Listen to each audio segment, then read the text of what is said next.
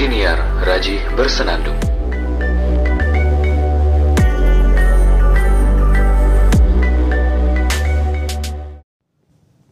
Selamat datang kembali di podcast Raji Bersenandung.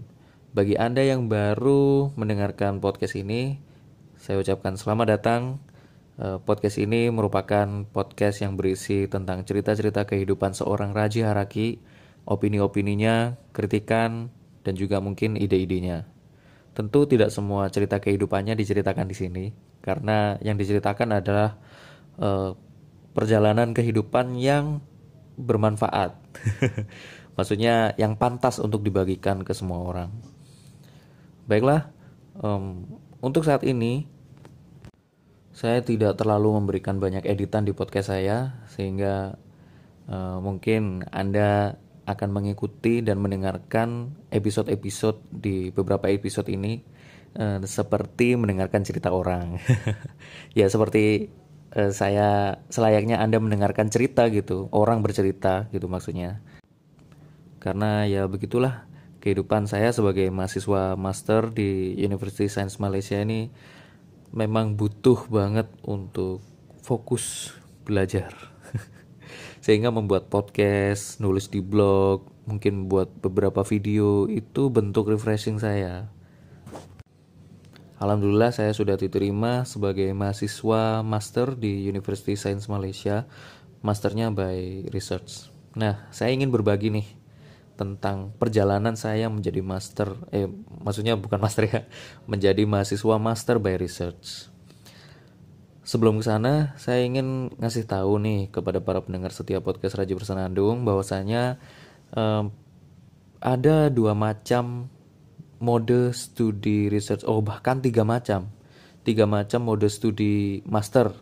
Nah pertama master by research yang kedua master by coursework yang kedua mixed method. Ya ya coursework ya research dicampur jadi satu. Pertama yang master by research itu adalah studi master yang dijalani dengan full riset Artinya sejak awal tanggal perkuliahan, tanggal mulai kuliah gitu ya. Dia aktivitasnya ya untuk keperluan riset aja. Baca-baca literatur, ke perpustakaan, bimbingan sama profesor, turun lapang, presentasi, gitu aja. Tidak ada kelas sama sekali. Tidak ada. Materi di kelas gitu, no. Nah, beda dengan coursework master by coursework itu full course ya maksudnya full di kelas ada materi di kelas kemudian ada tugas-tugas mungkin juga ada prakteknya dan lain-lain nah kalau mixed method itu ya materi di kelas ada riset pun juga ada. Ya selayaknya di Indonesia tesis dikerjakan setelah ada kelas selama dua semester misalkan. Kayak kita ngerjakan eh, skripsi itu kan di semester-semester akhir kan kalau di S1 itu setelah menempuh mata kuliah selama 7 semester misalkan atau 6 semester. Kemudian di semester ketujuh mengerjakan skripsi. Ya seperti itu kalau mixed method. Nah secara umum mixed method ini di diterapkan di Indonesia. Sedangkan by research kalau di Indonesia itu cuma beberapa kalau nggak salah di Unpad ada kok. Nah, sama di mana gitu lupa. Mungkin UGM ya? Nggak tahu sih. Kalau ada info mohon saya dikasih tahu oke lanjut di sini di Malaysia ada tiga bentuk mode studi yang diterapkan.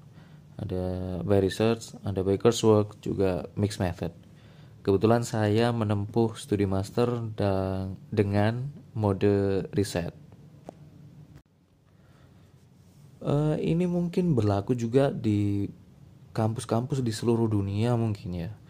Karena setahu saya tiga mode kuliah ini ada di mana-mana, nggak hanya di Malaysia. Di mungkin di Amerika mungkin ada di di mana? Eropa mungkin banyak dan lain-lain. Di UK ada juga. Banyak deh pokoknya. So saya akan cerita tentang ya bukan cerita sih ya gimana ya? Jelasin dikit-dikit lah tipis-tipis tentang um, kehidupan sebagai mahasiswa by research. Paling nggak bisa jadi gambaran lah buat para pendengar setiap podcast Raja Bersenandung yang ingin studi master di luar negeri. Master by research ini apply-nya gampang gampang-gampang susah karena biasanya orang yang studi by research itu apply-nya melalui profesor. PhD atau studi S3 di luar negeri itu pasti by research. Ya mungkin ada yang bentuk coursework ya, nggak ngerti juga. Cuma eh, sejauh ini saya memahaminya studi PhD itu by research, full riset, tidak ada kelas. Nah, saya baru tahu beneran baru tahu baru-baru ini uh, studi S3 di Indonesia itu ternyata ada kelasnya. Saya kira full riset, ternyata memang ada kelasnya sama kayak studi S1, studi S2. Ternyata ada kelas. Nah, berbeda dengan di luar negeri yang full riset. Saya dulu apply-nya langsung menghubungi profesor Nah kebetulan ini hoki-hokian aja sih. Waktu itu ada uh, profesor dari Malaysia, University Science Malaysia. Beliau namanya Prof. Rifani Bustami. Um, mengisi kuliah tamu di jurusan saya di sosiologi, sosiologi UMM.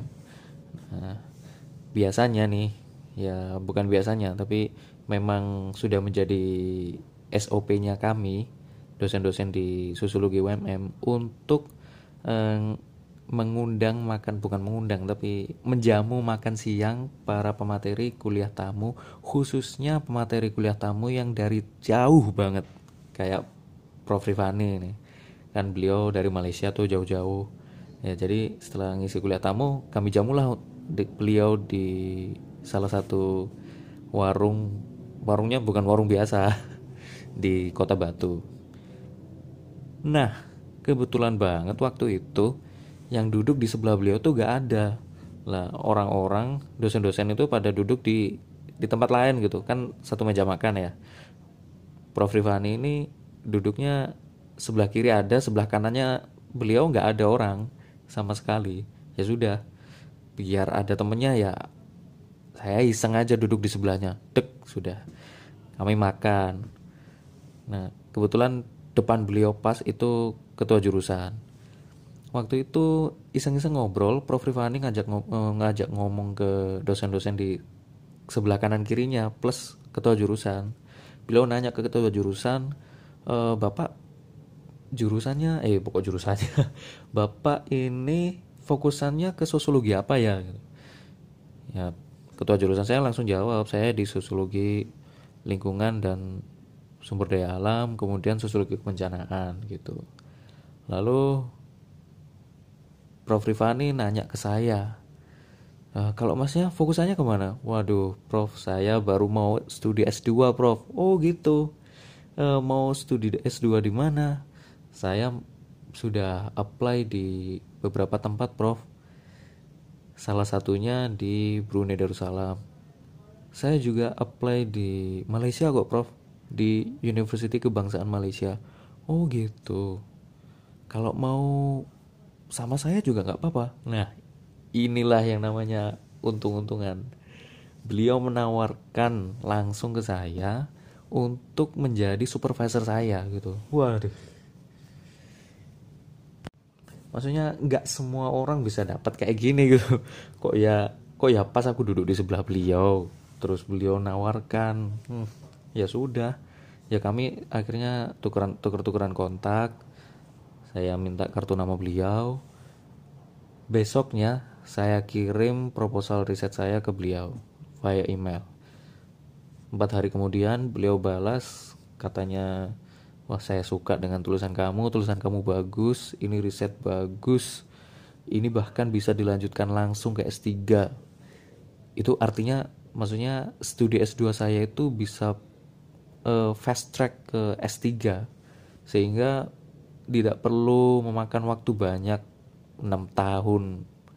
Kan biasanya kalau mau S2 sama S3 itu kan S2 nya paling nggak 2 tahun lah. Terus S3 nya 4 tahun jadi 6 tahun gitu.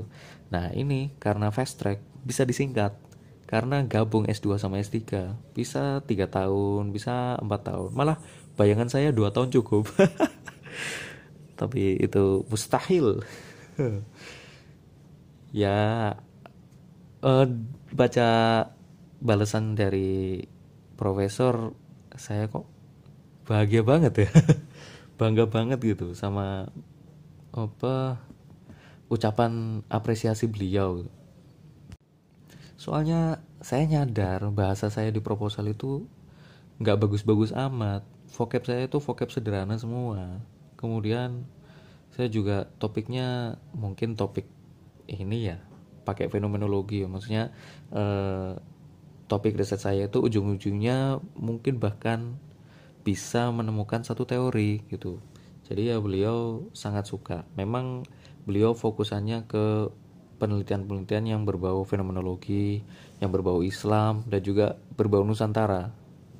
Ya, cocok-cocok saja dengan beliau, sesuai dengan kajian beliau gitu. Ya, alhamdulillah setelah itu saya langsung follow up dengan daftar online di portal onlinenya University Science Malaysia. Nah, ini ini ya, maksudnya ini tuh uh, kontak-kontakan dengan profesornya ya benar-benar membantu saya dalam proses pendaftaran melalui portal online University Science Malaysia. Maksudnya gini, komunikasi saya dengan profesor itu mempercepat jarak, uh, mempercepat waktu, memotong waktu untuk proses apa ya, pemberkasan. Eh bukan pemberkasan, maksudnya gini.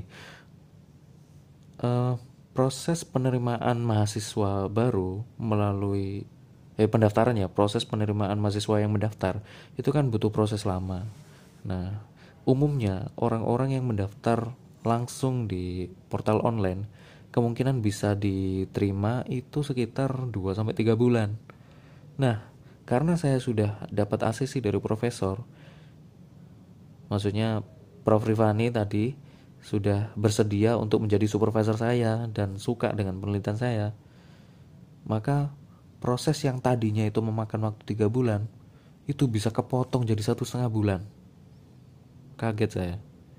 Saya daftar bulan apa gitu?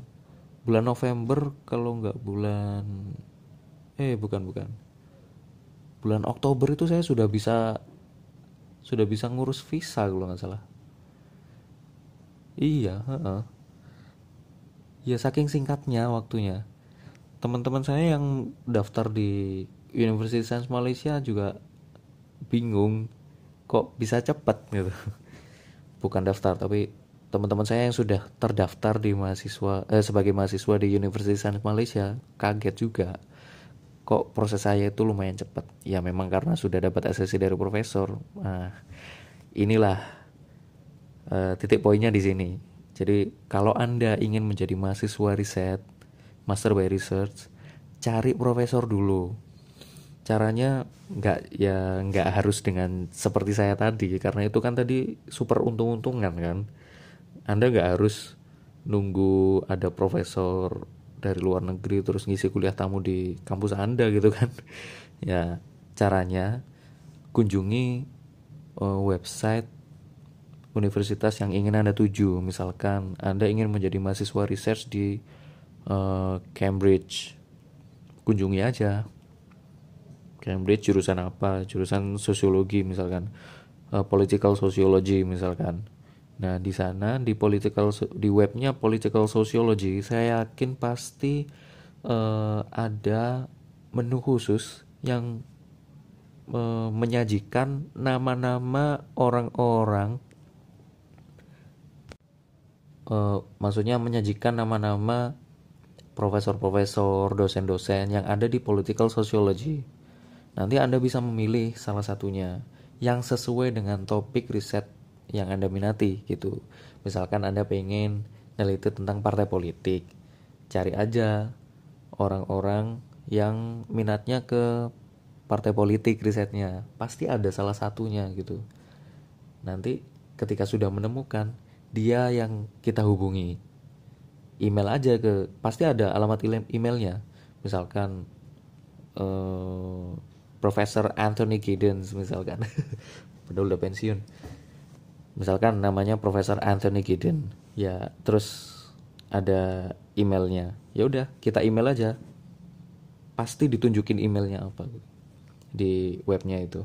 Nanti kita email uh, selamat pagi misalkan. Selamat pagi Prof. Saya siapa? Umur berapa? Dari mana? Saya Raji umur 26 tahun dari Indonesia. Uh, saya lulusan Universitas Muhammadiyah Malang jurusan sosiologi IPK saya 3,69 nah saya ingin melanjutkan studi master by research kebetulan saya ingin melakukan research di partai politik Nah, saya tertarik dengan riset Anda mengenai partai politik di United Kingdom. Padahal United Kingdom itu kerajaan, tapi kok ada partai politik. Nah, gitu misalkan. Nah, uh, ini yang membuat profesor itu akan tertarik dengan Anda karena kesamaan topiknya dan uh, interest Anda dengan uh, expertise-nya profesor itu. Lalu setelah melakukan komunikasi tunggu aja. Eh bukan komunikasi ya maksudnya setelah ngirim email tunggu aja. Pasti nanti akan ada respon mungkin diterima kah atau apa terserah. Dicoba aja. Yang penting awalnya memang seperti itu. Kalau pengen enak. Nah setelah di ACC dari profesor wow lega banget itu. Habis itu baru bisa apply di portal onlinenya. Kalau sudah apply di portal onlinenya posisinya eh, posisi uh, sudah di ACC sama profesor wah enak sudah. Lancar. Kemudian um, selama menjadi mahasiswa research saya menjalani prosesnya itu gampang-gampang susah. Gampangnya adalah saya tidak perlu masuk kelas tidak tidak perlu mengikuti kegiatan kelas gitu nggak perlu. Cuma uh, sama profesor dikasih tahu uh, syarat untuk bisa sidang sidang tesis di sini bahasanya FIFA FIFA gitu syarat untuk bisa FIFA itu adalah uh, harus menghadiri tiga presentasi formal dan juga menghadiri tiga FIFA.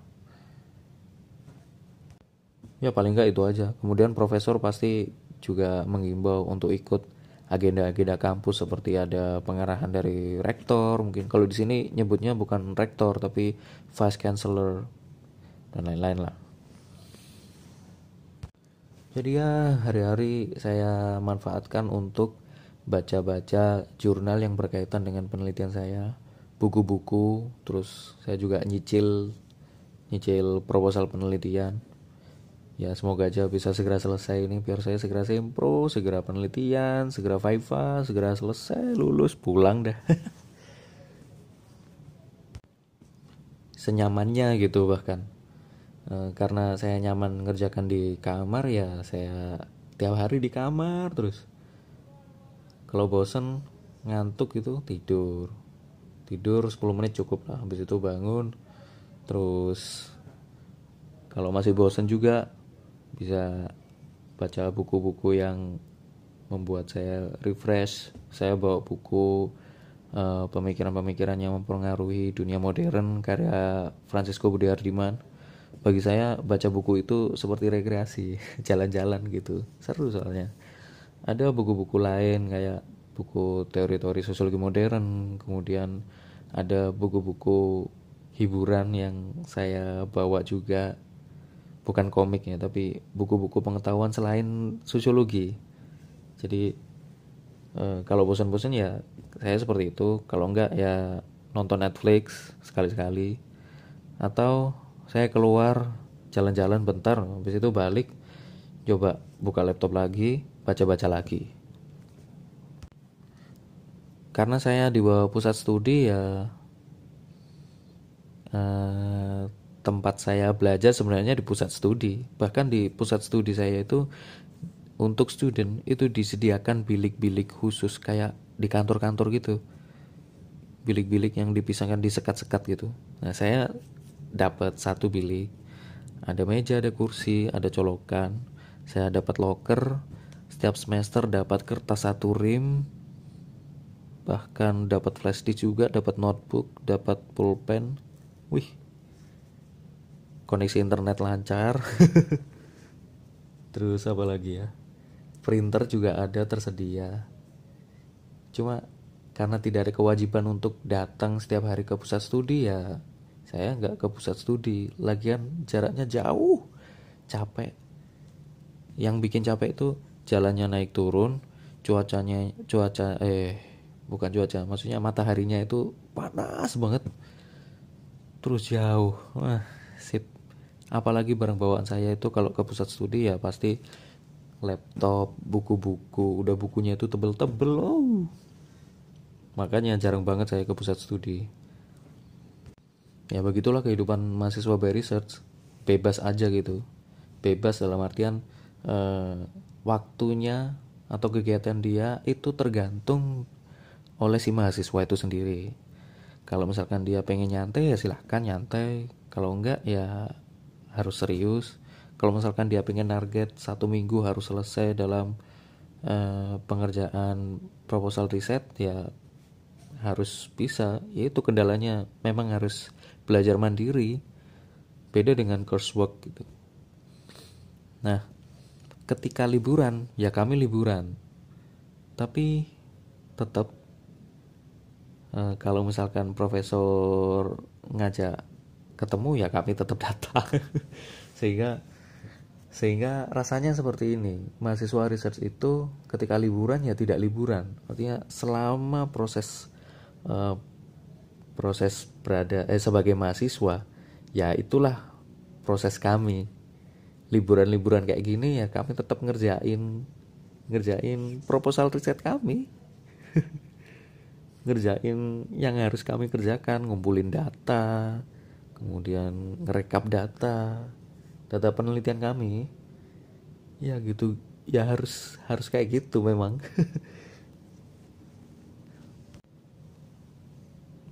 nah kalau ntar kalau bosen juga kami bukan kami ya kalau saya bosen ngerjakan di kamar ya saya ngerjakan di perpustakaan. Lagian kalau di perpustakaan kan enak saya butuh referensi apa tinggal cari aja. Dan kalau minjem buku wih nggak dibatesin kayak studi S1 kemarin. Nggak tahu sih kalau di kampus-kampus lain kalau di UMM itu dibatesin setiap pinjem itu 5 buku kalau di sini sekali pinjem 30 buku boleh. Kemarin saya pinjem lebih dari 8 buku tebel-tebel. Wih bawanya sulit. Bawa dari perpus ke kamar tuh mah ada udah jalannya naik turun. Main lah. So begitulah kalau mahasiswa by research. Oh sama ini. Mahasiswa by research. Ya mungkin semua mahasiswa S2 ada syaratnya sih kalau kami syarat untuk lulus selain menghadiri tiga Viva dan tiga presentasi formal yaitu kami harus punya tulisan yang terindeks Scopus atau terindeks isi atau terindeks apa gitu. Atau masuk ke jurnalnya USM jurnal yang ada di USM salah satu jurnal yang ada di USM gitu. Lupa saya. Ya kalau nggak salah itu satu aja cukup kalau master kalau PhD harus dua. Nah enaknya mahasiswa by research kalau misalkan kita penelitiannya bagus progres kita juga bagus nanti bisa dipromosikan untuk ke naik level dari master ke PhD jadi bukan mahasiswa master lagi nanti langsung ke PhD doktor wah asik. Lulus lulus jadi doktor.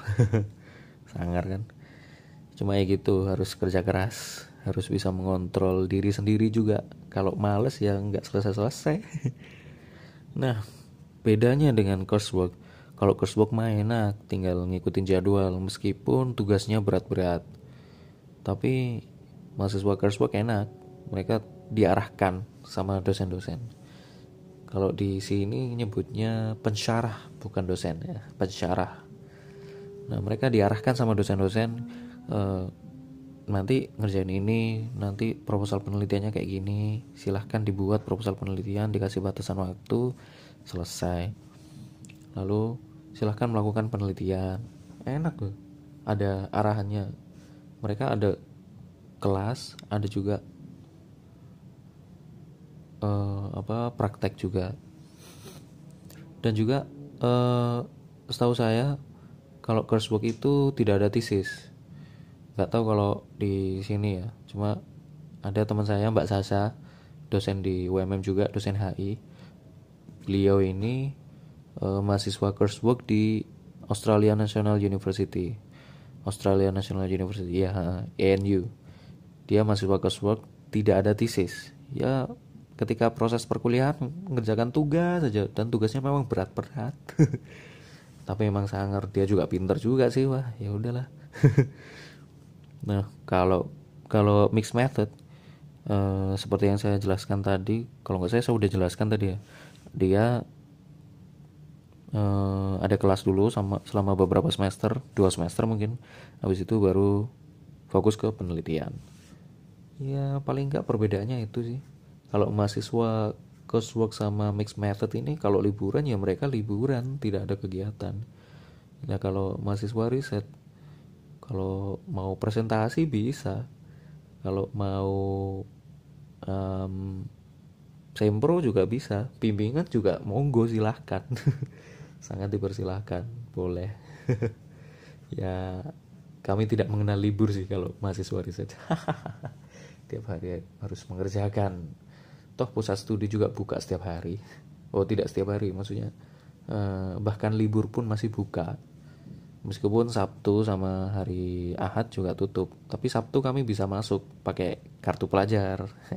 Kartu mahasiswa maksudnya bukan kartu pelajar pakai KTM karena ada akses khusus nanti eh, nempelin nempelin KTM-nya di alat di alatnya. Apa sih namanya itu? Pembaca sensor lah. Nanti setelah ditempelin di sono pintunya bisa kebuka kuncinya bisa kebuka begitulah gambaran sedikit mengenai bagaimana sih mahasiswa master by research kemudian sedikit juga mengenai coursework dan mixed method. Anda mau pilih yang mana? Bebas. Uh, kalau misalkan ada pertanyaan silahkan uh, bisa memberikan pertanyaan via DM di Instagram di @raji.araki atau email saya juga nggak apa-apa raji a93 at gmail.com Semoga jawab-jawab ini bermanfaat. Sampai jumpa di episode berikutnya. Bye-bye.